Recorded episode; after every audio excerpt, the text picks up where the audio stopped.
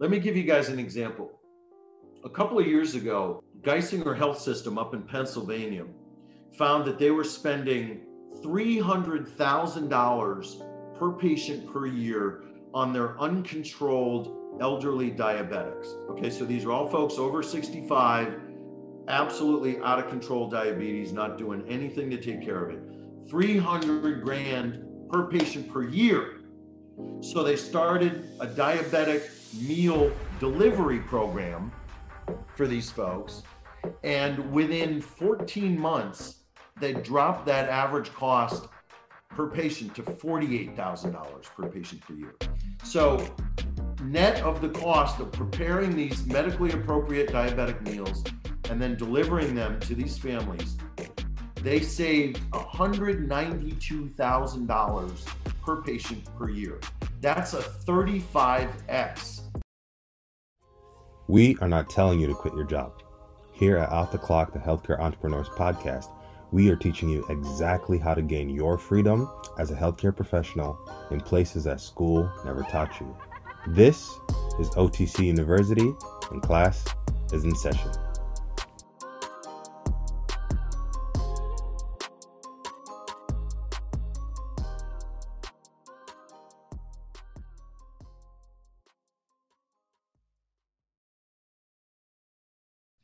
And we are live.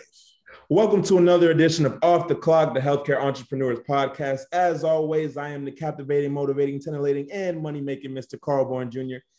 And I'm joined by my main man, Mr. Paulo Cheng. Paul, say what's up to the people. What's up to the people? Before we get started, I'm just going to say this. I'm just going to do a poll for the listeners now because I've had it. Listeners, I need y'all to give me an introduction as of right now, I might as well just get the name Paul tatted across my chest because that's who I am. I need y'all to help me. So what I'm gonna do is I'm, I'm gonna text out a poll to everybody and just give me your options, and that's what we're gonna go with. But I'm good. I'm happy to be here. Thank you so much, Paul. Don't worry, bro. We'll get you right. We'll get you right. To our listeners, man, you guys know every week what the deal is. We love to bring you special guests that help your business, help your brand really help your life. And this week is no exception. With that being said, uh, really excited for this episode today. Um, I feel like we got an OG in the building. You know, this uh this will be fun. But without further ado, I want to go ahead and um, introduce our guest today. Man, he's one of uh, the most thoughtful experts in the healthcare industry and government health programs. Founder of Gorman Health Group and now Nightingale Partners, a firm connecting capital to payers and providers of care to the medically undeserved. He was appointed, this is a big one, y'all. He was appointed by President Clinton as the first assistant to the Director of Healthcare Financing Administration's Office of Managed Care, where he provided day to day management and he served as the external liaison for the Medicare and Medicaid managed care programs. We got the OG, Mr. John Gorman, in the house. John, how you feeling, man? Thank you so much. hey, much. Carl, never been better, brother. Thanks for having me. Hey, Paul, how you feeling? Great to be on with you guys. Thanks so much for having me. Absolutely, absolutely. So, John, we like to be respectful of our guest time. You know, we know you're a busy guy. You're out here killing it. So we off the clock, man. We're good. yes, sir. I'm good. I had my beer, man. I I had a little smoke before we came on. We off the clock. We just ready to oh, chop. We're, oh, oh, we're just we're just chilling then. All right, off I'm with clock it. ready to talk. Let's do it then. So yeah. the first thing we like to do, John, is we like to start with why. You know, because it's always important for listeners to be able to understand why, and um, you've been able to to really be a mover and shaker in this industry. And so, with that being said, uh, why did you even choose to pursue the field of healthcare? How did how did we get here? How did this whole thing evolve? Tell us. You know, it was interesting when I was coming out of the Clinton administration. Uh, I was like, man, I am just not a good fit in a bureaucracy. You know, I like to go at my own pace. Uh, you know, one of the things that drives me craziest is people driving slow in the left lane when I'm driving. I like to go at my own speed, and I was just not a good fit in the bureaucracy. And when I was coming out, I just really thought, you know, I'd like to kind of go and work for myself and see if I can make this work. I had 15 grand in the bank when I came out of the administration, and I figured that'd give me about six months if I hung out a shingle to see if I can make it work. And um, you know, so I was out of the administration about two weeks. and I was working on my business plan, and the Wall Street Journal called me up to comment on some regulation in healthcare that that had been relevant at the time. And I gave a I gave a quote, and a couple of insurance companies saw it and said, "Are you the same John Gorman who worked in the Clinton administration?" I said, yeah. He said, "Well, what are you doing now? And come and help us with this or that." And and we never looked back. So that's you know that's how I kind of got my taste of the private sector and never went back. That's my favorite song to sing. Let me tell you yeah, that. Exactly. No, no I love I love hearing that. Especially, you know, here's a here's a kicker, that awareness. I think a lot of, you know, entrepreneurs health entrepreneurs too, that awareness is necessary. And I tend to think there's a missing piece, right? So, kicker, if, if nobody knows yet, I'm currently on a war path with the APTA and physical therapy as a profession mm-hmm. because I think a lot of people just are not aware of what they can actually do. By this, I mean just understanding that we are more than just like what we used to do, our past, or like even what we assume our degree defines us as, right? Just becoming aware that there needs to be a step that needs to be taken. That's why I love what you said. Like you came out of the administration, you're like, bureaucracy is not for me. Let me go figure something else out. Because that awareness, what did that allow you to do? Be in the right position at the right time to be exposed and, to great things. And you know, the second is the essence of entrepreneurship, right? It's it's it's meeting a need in the marketplace that's going unmet. And when I came out of the administration, my my job for President Clinton was running all of the Medicare and Medicaid HMO programs back in the early 90s. And so I was I was 25 and I had about a 79 billion dollar portfolio, which that kind of shit only happens in DC. And um, when I came out, you know, I realized like all of these health insurance companies have no idea how to take care of poor people. And they have no idea how to take care of elderly people. Most insurance companies in the early 90s were used to taking care of young, healthy folks like you guys. And they had no idea how to do business with the government. And when you're doing business with the government, the first rule is obey their rules. And most of these companies had no idea how to do what we think of today as regulatory compliance and how do you organize around making sure you're not stepping on landmines with your biggest customer, which is the federal or state government. And um, so that was how Gorman Health Group was born. And our job was to help big insurance companies stay out of trouble with the government by building their operations in such a way that they would never get in trouble and it was a unique capability at the time. It was meeting a need in the marketplace, and I was young and dumb enough to think at the time that we could go and do something about it, and we did. Oh, this is gonna be fun. um, listen, I was just gonna hit you with a few fluff questions, but forget that. Let's go into the heavy stuff. Hey, man, go All right, ahead. We don't need to warm up anymore. We're warmed Bring up. It. All right, so okay, now I have to start asking you about certain things because one, you already had the experience and and you're you're this young guy and you're just like these people really don't know shit. Like they don't know what is going on right? So now i have to ask you because you're in this position and it was like okay or even currently what then are you really trying to do to change healthcare? Because yeah. i mean it's jacked up. Yeah exactly. So, well back then it was it was all about how to keep insurance companies from killing poor and elderly people by accident because they just didn't know how to organize themselves around taking care of very sick people, right? So uh, we started there, and now today, you know, God, 30 years later, what Nightingale does is is invest in large scale interventions in social determinants of health, which are basically four fancy words for poverty. So now we work with insurance companies to build infrastructure to better serve low income, vulnerable people. So we, we focus on food security, we focus on housing security, transportation, so that people can get to doctor's appointments or to an urgent care or to a pharmacy to pick up their scripts, right? Uh, folks like the assignment of community health workers who are uh, basically social workers without a license who live in this vulnerable community know their way around and can help serve as a navigator for vulnerable or complex patients. in that neighborhood. And, you know, as investors, we now realize that those types of anti poverty initiatives yield reliably three to eight X returns on investment just by dealing with basic human needs and poverty, right?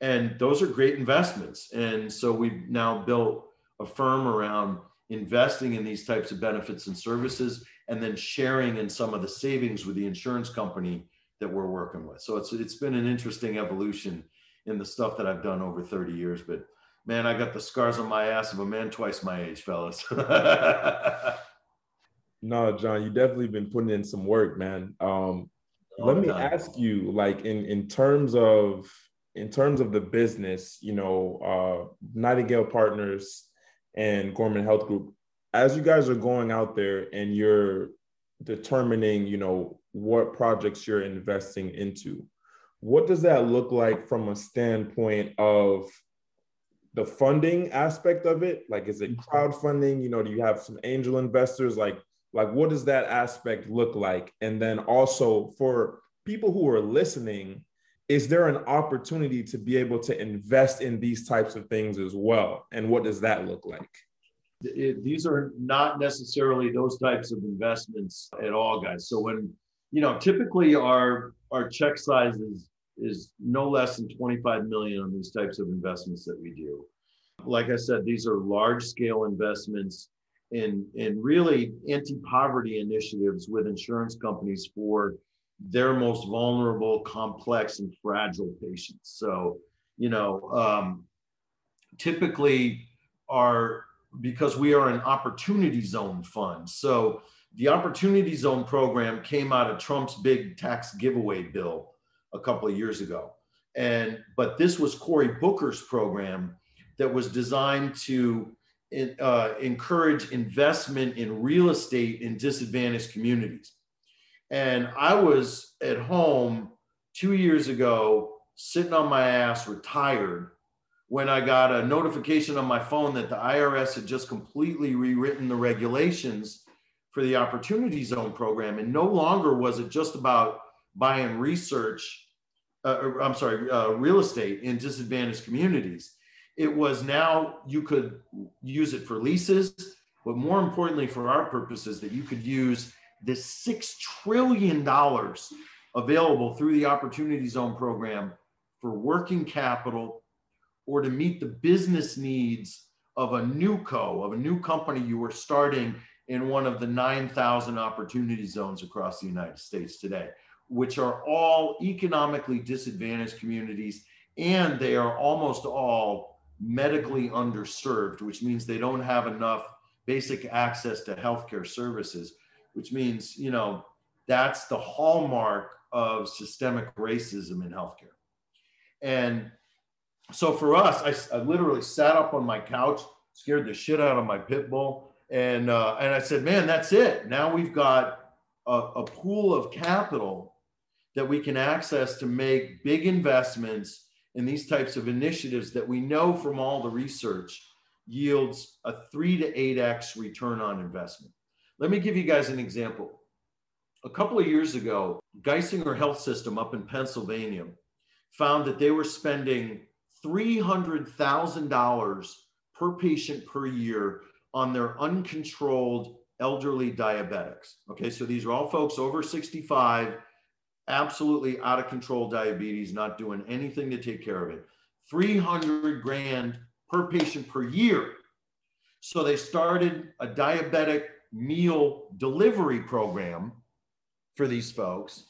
And within 14 months, they dropped that average cost per patient to $48,000 per patient per year. So, net of the cost of preparing these medically appropriate diabetic meals and then delivering them to these families, they saved $192,000 per patient per year. That's a 35x return on investment. And look, as an investor, you will never find anything that gets you to 35x ROI unless you bought Bitcoin in May of 2019, right? So, this kind of stuff that basically awakened me and I hope many others to the absolute huge opportunity of investing in direct human needs and addressing poverty and how that reduces healthcare costs, improves quality of care, and then that's how you sustainably finance these types of benefits and services. Does that make sense? It makes sense. Um, you know, I think it's just taking this, we're taking a second to, you know, take it all in. Yeah. Um, especially just because I think for the blat- I'll just say it, the blatant opportunity that was right there is actually insane. Yeah. Right.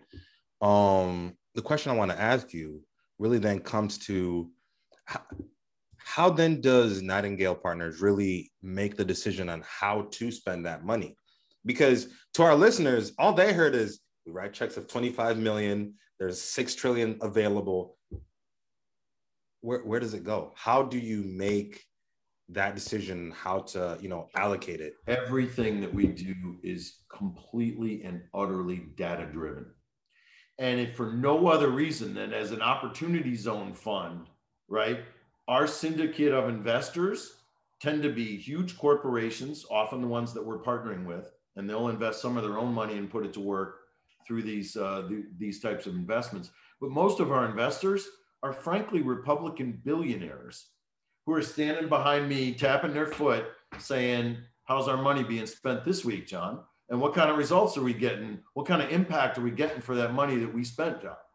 So everything that we do has to be data driven and it has to be quantifiable and measurable because these guys ain't playing.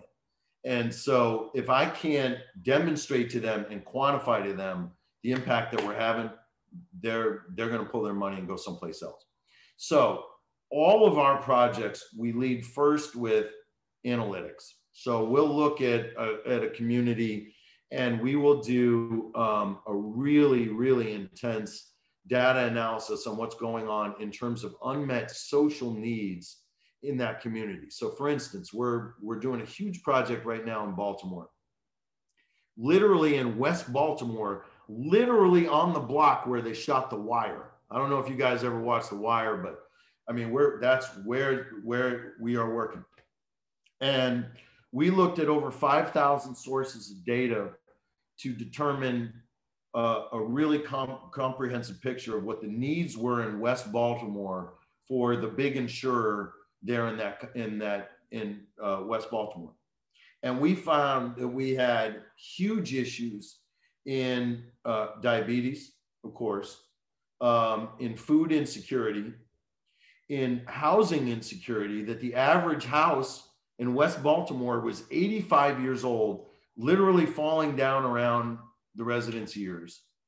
And that means then that you've got basic infrastructure problems like does the water work? Do they have pest infestations, right? And what kind of home modifications are going to be needed to help make a community like this healthy? Diabetes was rampant. Diabetes was leading to two thirds of the Black women in this community delivering their babies preterm and having a rate of maternal and child death that was four to six times the white population of Baltimore. And largely that was being driven by gestational diabetes. So these were women who were overweight, can't get access to good food, then they get pregnant, and then their diabetes goes off the charts, and they have a preterm kid that dies at a much higher rate and then the mothers themselves were dying at these staggering rates as well. So we look at that whole picture and we say, all right, we're going into West Baltimore with a peer based diabetic counseling program. We're going in with a, a, diabetic meal delivery program, but because food security is a huge problem for this entire community, we're going to do food security for everybody because we've learned that if you try to feed diabetics good, healthy food, but they have hungry kids in the house, that diabetic meal goes to the kids.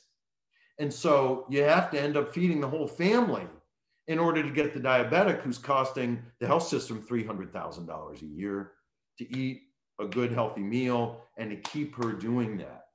Uh, we're going to put in birthing centers and peer based counseling programs for Black women so that they can maintain good maternal health pre baby and then after baby. And it's, you know, critical that we're extending those well baby services a year after the baby's been born because so many black children die within that first year of life.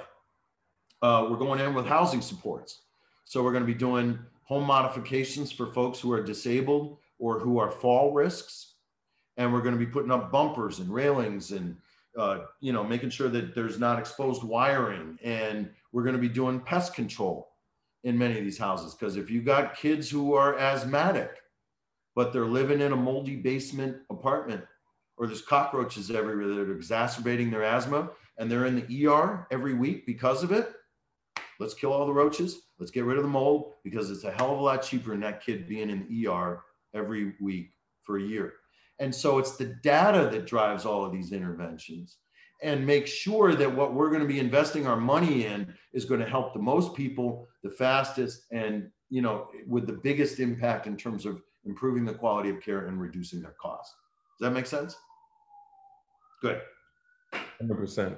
Um, before before I ask my next question, I'm going to move into we have a segment on our show, John, which is our Black Health segment, and uh, we just use that to kind of talk about some disparities, talk about some issues, and uh, provide you know like some some helpful resources. What I want to talk about today is is high high blood pressure. And um, guys just want to go ahead and put it out there. There may be things that you hear myself and Paul talk about on segments that it's like you may have heard us address that issue before, but we're going to keep bringing you new information. We're going to keep bringing you different things because these are the things that are um, running rampant, you know, in, in the African American community that need to be addressed. So for today, the underlying causes of health disparities have been linked to genetics, lack of economic resources, as you know, John, limited access to healthcare, as you know and mentioned, delay in treatment, cultural beliefs, low literacy and health literacy rates, and also certain environmental factors. African American men are 30% likely to get high blood pressure, and African American women 60% more likely to have high blood pressure. Um, so for today, what I want to really bring to light for you guys is your salt consumption, right? Because again, you know, as you were alluding to, John, when you don't have the resources for healthy food, it's very easy to get what's convenient. It's very easy to get what is available to you. So, exactly, exactly. So, according to the American Heart Association, you should have no more than 2,300 milligrams of sodium a day. For most adults, an ideal limit of no more than 1500 per day is recommended. So, guys, stay away from foods that are high in sodium, such as processed food, natural foods with a higher than average sodium content. These could be cheese, uh, seafood, olives, some legumes, table salt, sea salt, and also some over the counter drugs. So, if you're in doubt, read the label. So, to kind of combat that, what I want you guys to think of is to eat more heart healthy foods right? So what does that look like? That means eating more fruits and vegetable, eating fruit and raw vegetables as snacks, right? Instead of Cheetos or Doritos or, you know, things like that. Um, and selected unsalted nuts or seeds, dry beans, peas, lentils, um, unsalted or low sodium fat free broths or soup, and also avoiding using canned vegetables with added salt when you're making your homemade dishes. Um, so you know, this was a big thing that I wanted to highlight today. And the last piece that I'll tell you also exercise is so important, guys. Um, I know I said this before in a previous episode that even if you have seven days of a week out of the week, you just exercise for three days, 30 minutes each day, it's better than nothing at all. Um, the American Heart Association again recommends two and a half hours of moderate intensity aerobic activity per week. Uh, but try to aim for a total of 40 minutes of moderate to vigorous activity three to four times each week.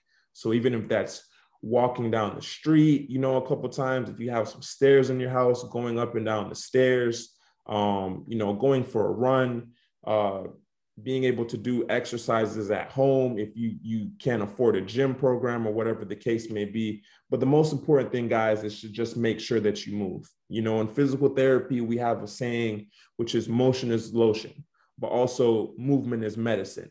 So um just wanted to bring that to light today for for this black health segment guys. So watch your uh, salt consumption. Make sure you're making better choices as far as what you're eating and also don't forget that if there's anything that you guys are not sure of or you need some help be sure to text the number that me and paul have for you and we'd be more than happy to send you some resources um, send you some information so that you can start making better and healthier choices for yourself um, okay so, John, back to back to business.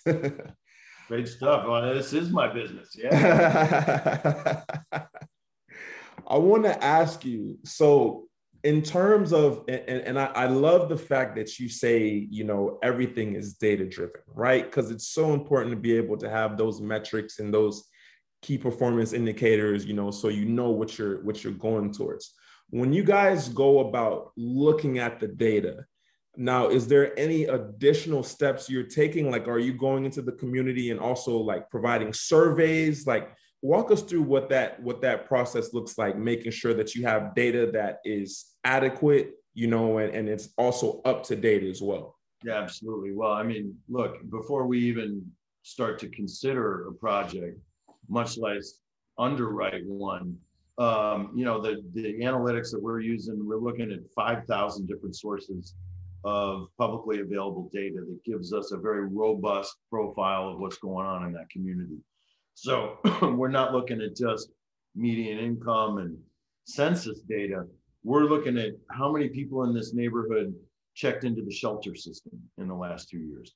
How many people in this neighborhood checked into a food bank in the last year? How many of these folks have had their house foreclosed on or their cars repossessed? um, how many of their kids are in school and what's the truancy rate in that neighborhood. And that gives us a sense, a very clear sense, of what are the unmet social needs in that community. We're then also looking at what are the available resources in the community to meet that need. So, you know, often in a lot of the big urban communities that we invest in, they're food deserts. You know, there ain't nothing but a bodega around you know, there isn't a real grocery store that you can get to within a mile that's easy. And so, you know, the best you're looking at is a can of condensed soup uh, from the bodega. You know, look, if you're if you're African American with congestive heart failure and and um, and hypertension, a can of condensed soup is sending you to the the ER that afternoon. And you know, one of the hardest things that we uh, you know are always working to invest in is in alleviating food deserts and to make healthy food more available, but also more affordable. I mean, you know, when you were when you were making that point, Carl, and I'm pointing out that we make cheap, shitty food cheap. You know, we basically subsidize cheap, high sodium, high fat, terrible food in this country. And then every year, the portions of it are getting bigger and they're finding you know new and exciting ways of packaging you know the most horrible stuff you can eat into new and exciting packages um, in a lot of uh, the communities that we're really concerned about just getting access to basic healthy affordable food it really has to be the beginning of, of that whole effort so you know we do a lot of work with uh, grocery chains and with mobile farmers markets and other uh, means of of making healthier food available to uh, to vulnerable communities. It's got to start there. And for the folks that can't get out to the store, then we'll deliver that healthy food to you. It's critical. I mean, you are what you eat, and you know so much of what we see in terms of black health statistics and the disparities that we see in disease burden and in care has to do far more with the zip code in which we live than than our genetic code and you know that that has so much more to do with predicting your healthcare costs and your vulnerability to the system than than anything. So you first you got to start with food. And the second i would say because you were really getting after that hypertension man is stress. And toxic stress in the black community is an epidemic. And it is the first feature of living in systemic racism for your entire life, which is why you see hypertension rates so high among our elders in the Black community because they've lived a lifetime of systemic racism. And like I say in healthcare, in healthcare, poverty charges interest, and that interest compounds. So the older you get in these vulnerable, medically underserved communities, the, the greater your complex disease burden gets because of where you live. You know, just to kind of echo that, you know, what's funny, John, is I recently just moved to Tampa, right? And when I moved to Tampa, it finally dawned on me just how real that statement is, right? The zip code you, you're in basically kind of even determines because, you know, previously when I lived in Michigan, I had to drive like 20 minutes to the grocery store really. I mean in my town we have like one specifically but it's not you know a national chain. Yeah. Um and now i have to drive two minutes to the grocery store. I have a walmart there. I have a publix there. Yeah. I have like a whole foods around the corner. Yeah. i got a costco like just down the road. Yeah. And and, I roll over to Ybor City and see how far you got to go to get to a grocery store. Exactly. You know what I'm saying? And exactly. That's so you know here in dc my neighborhood up in northwest you couldn't spit and miss a whole foods. But over here in my office in one of the opportunity zones near howard university man all it is is bodegas. And so you know that has so much that contributes to overall poor black health as much as, as anything. But there's so many other features to it which is you know what why we find this to be such a ripe area for investment and why you know it's been my passion my entire career is because this is this is where the action is. This is where all the money gets spent on utterly preventable healthcare costs that if we make the right investments up front and prevent those costs from occurring then everybody's better off.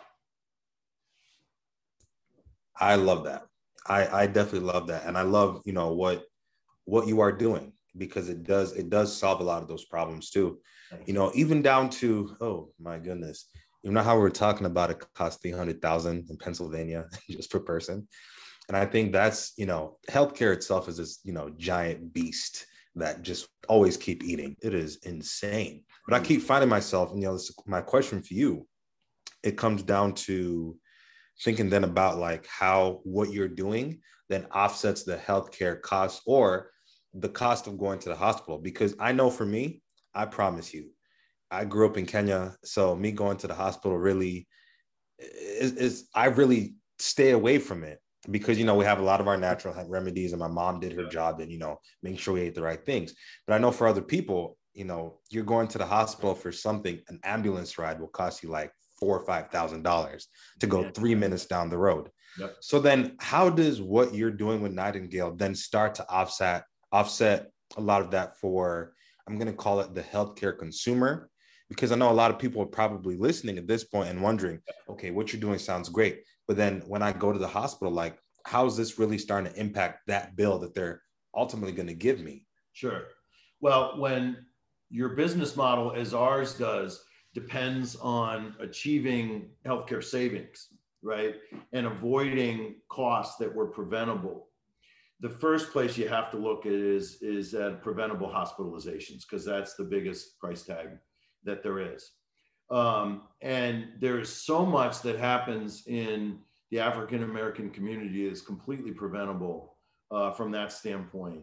Uh, when you look at most of the chronic conditions that, that plague the Black community, it's all diabetes, it's obesity, it's uh, hypertension, cardiovascular disease, and then issues in uh, uh, substance abuse and in uh, childcare. And basically, just maternal and child health is, is has become again a huge issue in the Black community. Again, exacerbated by the pandemic. Now, in all of those cases, there are lots of ways that you can intervene with patients to try to make sure that they avoid ending up back in the hospital. The biggest thing among those, aside from diet and some of the things that we've been talking about already today, is what we refer to as medication adherence and just making sure that people are taking the drugs that are prescribed them. And when you see really low rates of medication adherence in the Black community, you, you, then you look at root causes. Well, one of the biggest reasons is a lot of Black communities don't have a, a drugstore in them. It's not easy to get to the pharmacy to fill, fill a prescription. And then what happens when they get there is like all of us, we got to pay a big copayment or a deductible at the point at, at the pharmacy in order to get the drug administered. Okay, this is one of the absolute stupidest things that we see in insurance design anywhere is a copayment, right? Because that's an economic barrier to access, right? So you're going to ask a lower income single mother showing up at the pharmacy after four bus bus trips to get to the pharmacy to fill her script, three kids in tow, and now she gets hit with a $25 copay to fill her insulin or um, her hypertension medication. What's going to happen? She's not going to take that drug. She's not going to be able to afford it. She ain't going to take it. And then she's going to end up right back in the hospital a month later for exactly the same thing all over again. Same thing works with homelessness, right? Average homeless person costs the healthcare system over $150,000 a year, especially in the snow belt. In the winter, these folks end up in the emergency room weekly because they got no place else to go and they're freezing, literally freezing and starving. So they go to the emergency room and we all incur a five to six thousand dollar emergency room hospitalization. We all pay the cost for that in our premiums for healthcare. It's so much cheaper to house that homeless person than to have her show up at the ER for five to six thousand bucks a pop on a weekly basis. That's a month's rent in a nice apartment with food uh, and other benefits to ensure that she stays stable and safe. And so the point of our investments is it's a hell of a lot cheaper to just invest in the right thing that meets the human need before the crisis occurs that lands them in the healthcare system in the most expensive setting for what was ultimately preventable. And then if we split the savings with the insurer, as we do in our investments, that's how I repay my investors. So in effect, we're providing the bridge financing for these types of human investments that prevent healthcare costs, usually driven by hospitalizations. And then we split the costs with the savings with the insurer, and then that's how I repay my investors. That's our business model. Does that make sense? Crazy, but it's working. I just had to take a second and just process that. Um, no, what you're doing is incredible, John. It, yeah, absolutely. It really is incredible. Thank you you know but for the people that you know they've been listening and now that curiosity is really starting to you know pick up um they're trying to figure out okay i i might want to get into something like this now i don't know if nightingale partners is hiring. I don't know if anybody listening is like oh i want a job there. That's that's your business. They can definitely reach out to you. But you know for anybody really interested in getting into this field into this industry what steps would you suggest they take to actually make it something that's viable? We are literally the only opportunity zone fund out there that is just exclusively dedicated to healthcare and especially to social determinants of health. Um, it, it, this is a nascent field, and it's been it's been a crazy ride in the last two years getting this thing off the ground in the middle of a goddamn pandemic, man. You know, the first thing when you're breaking new ground like we are with this is your business cycle is going to take two or three times longer than you think because so much time has to be consumed with just explaining the concept to folks like we're doing right now. And this isn't the kind of thing that just anybody can get into, guys. I mean, this kind of stuff, look, these kind of investments, any kind of investments, are generally made, 80% of investments are made among people who know each other. This is the ultimate boys club, right? The white boys club, especially and doing this stuff in healthcare for the first time requires a degree of recognition and trust that I've had to earn over over 30 years as a regulator and an innovator in the space. and I can go and meet with an insurance company CEO because they know me, they know my track record and what I've been capable of and what I've accomplished in my other entrepreneurial ventures. So I can get in the door. This kind of stuff, to be blunt, is not the kind of thing that your average hungry young brother from from the the other side of the, the street can just jump into and say, I want to go and do this because it's it's dependent on these kind of relationships that that a guy like me can get to. Okay. And it takes a long time to get there. Now, having said that, there are opportunities galore within this world that I work in. And part of the reason I was so excited to come and talk to you guys is knowing your voice among young Black entrepreneurs and healthcare executives or those thinking about a career in healthcare is man, let me tell you, this is the space that young Black people need to be in. This is a four and a half trillion dollar industry. This is 20% of our gross domestic product with no end in sight. This country getting older, grayer, sicker every day that goes by. Black men have lost three years of life expectancy in this last year just because of the pandemic. Three years of life expectancy. Do you know how long it's going to take us to get those three years back? So there has never been a greater need for young, bright Black talent in healthcare than there is right now. And we are seeing all new lines of business and careers opening up that are absolutely ripe for kids with no experience but a hungry spirit that want to try this out. Uh, you know, one of the facets of all of our investments is that we deploy what the community health worker that I mentioned earlier. This is basically a social worker without a license, and she is a navigator of healthcare services within her community. There is about to be a hiring spree for community health workers nationwide, but especially in, in urban Black communities where they're most needed. And that is a wonderful career opportunity for young Black folks to get into. It's entry level, but it puts you right into the insurance business. It puts you in community health and public health. Right when we're starting this big vaccination drive, this isn't going to be our last pandemic. And there's always going to be a need for folks who can help vulnerable, complex patients navigate this health system more effectively. So that's one. Two is community pharmacy. And just becoming a pharmacy assistant is critical to that medication adherence I talked about earlier. Just helping elderly Black folks take the 14 medications they're supposed to take every day the right way and to make sure that they're not taking drugs that interact badly on the patient.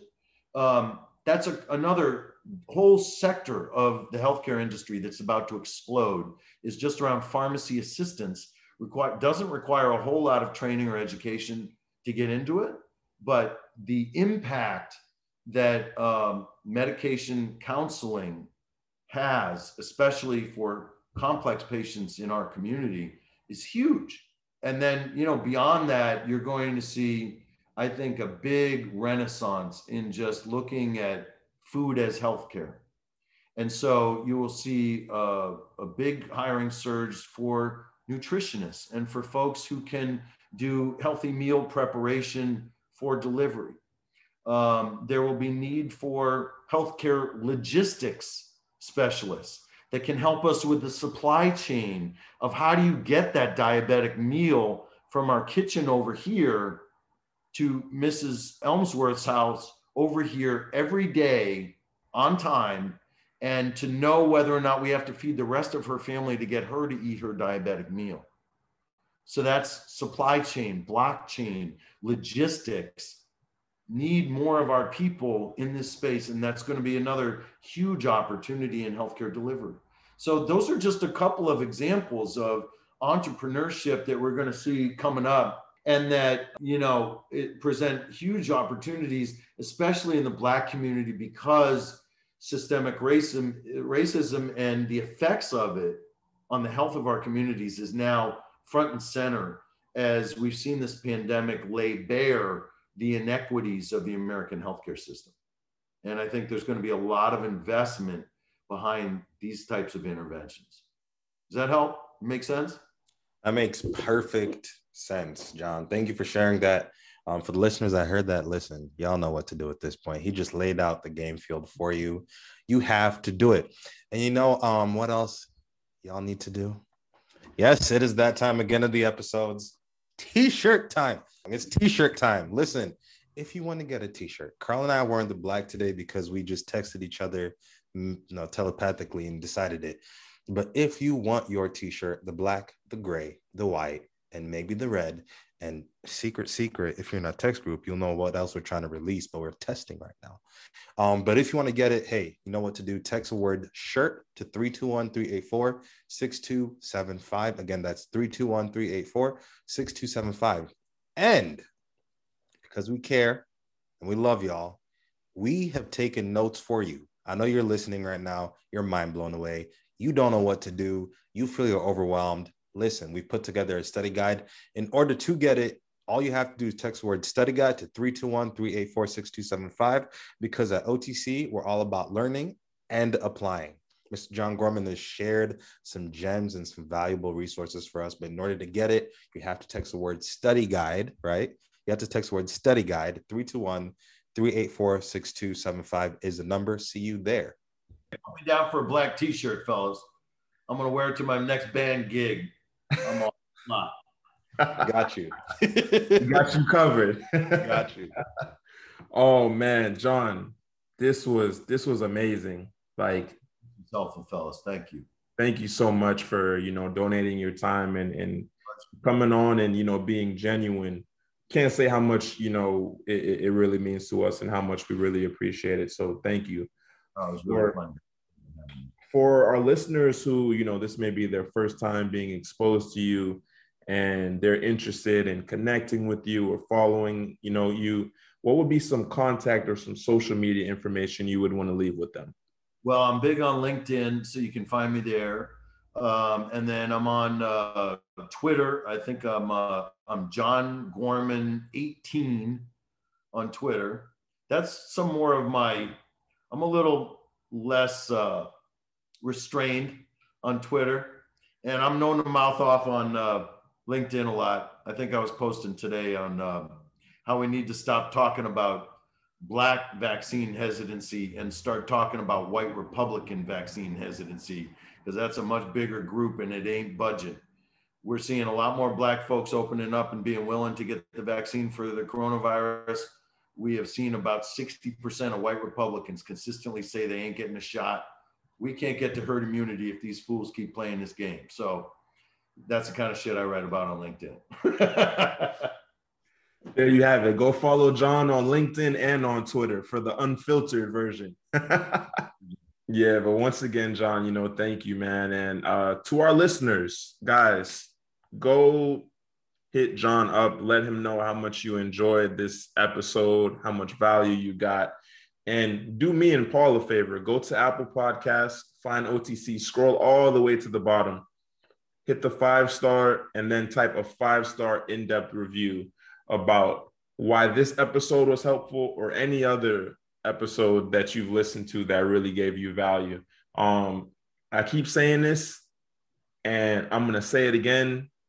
Please stop texting me and Paul telling us how amazing the episode was or how amazing the guest is guys, go in the App Store, leave the review so other people know how valuable that our podcast and the episodes and the guests that we're bringing are to you. So, with that being said, um, love you guys. Thank you so much for rocking with us. John, thank you once again. Until next time, peace. Many blessings. Thank you for listening to another episode of Off the Clock. Don't be shy to leave a review and subscribe to the podcast. See you next episode.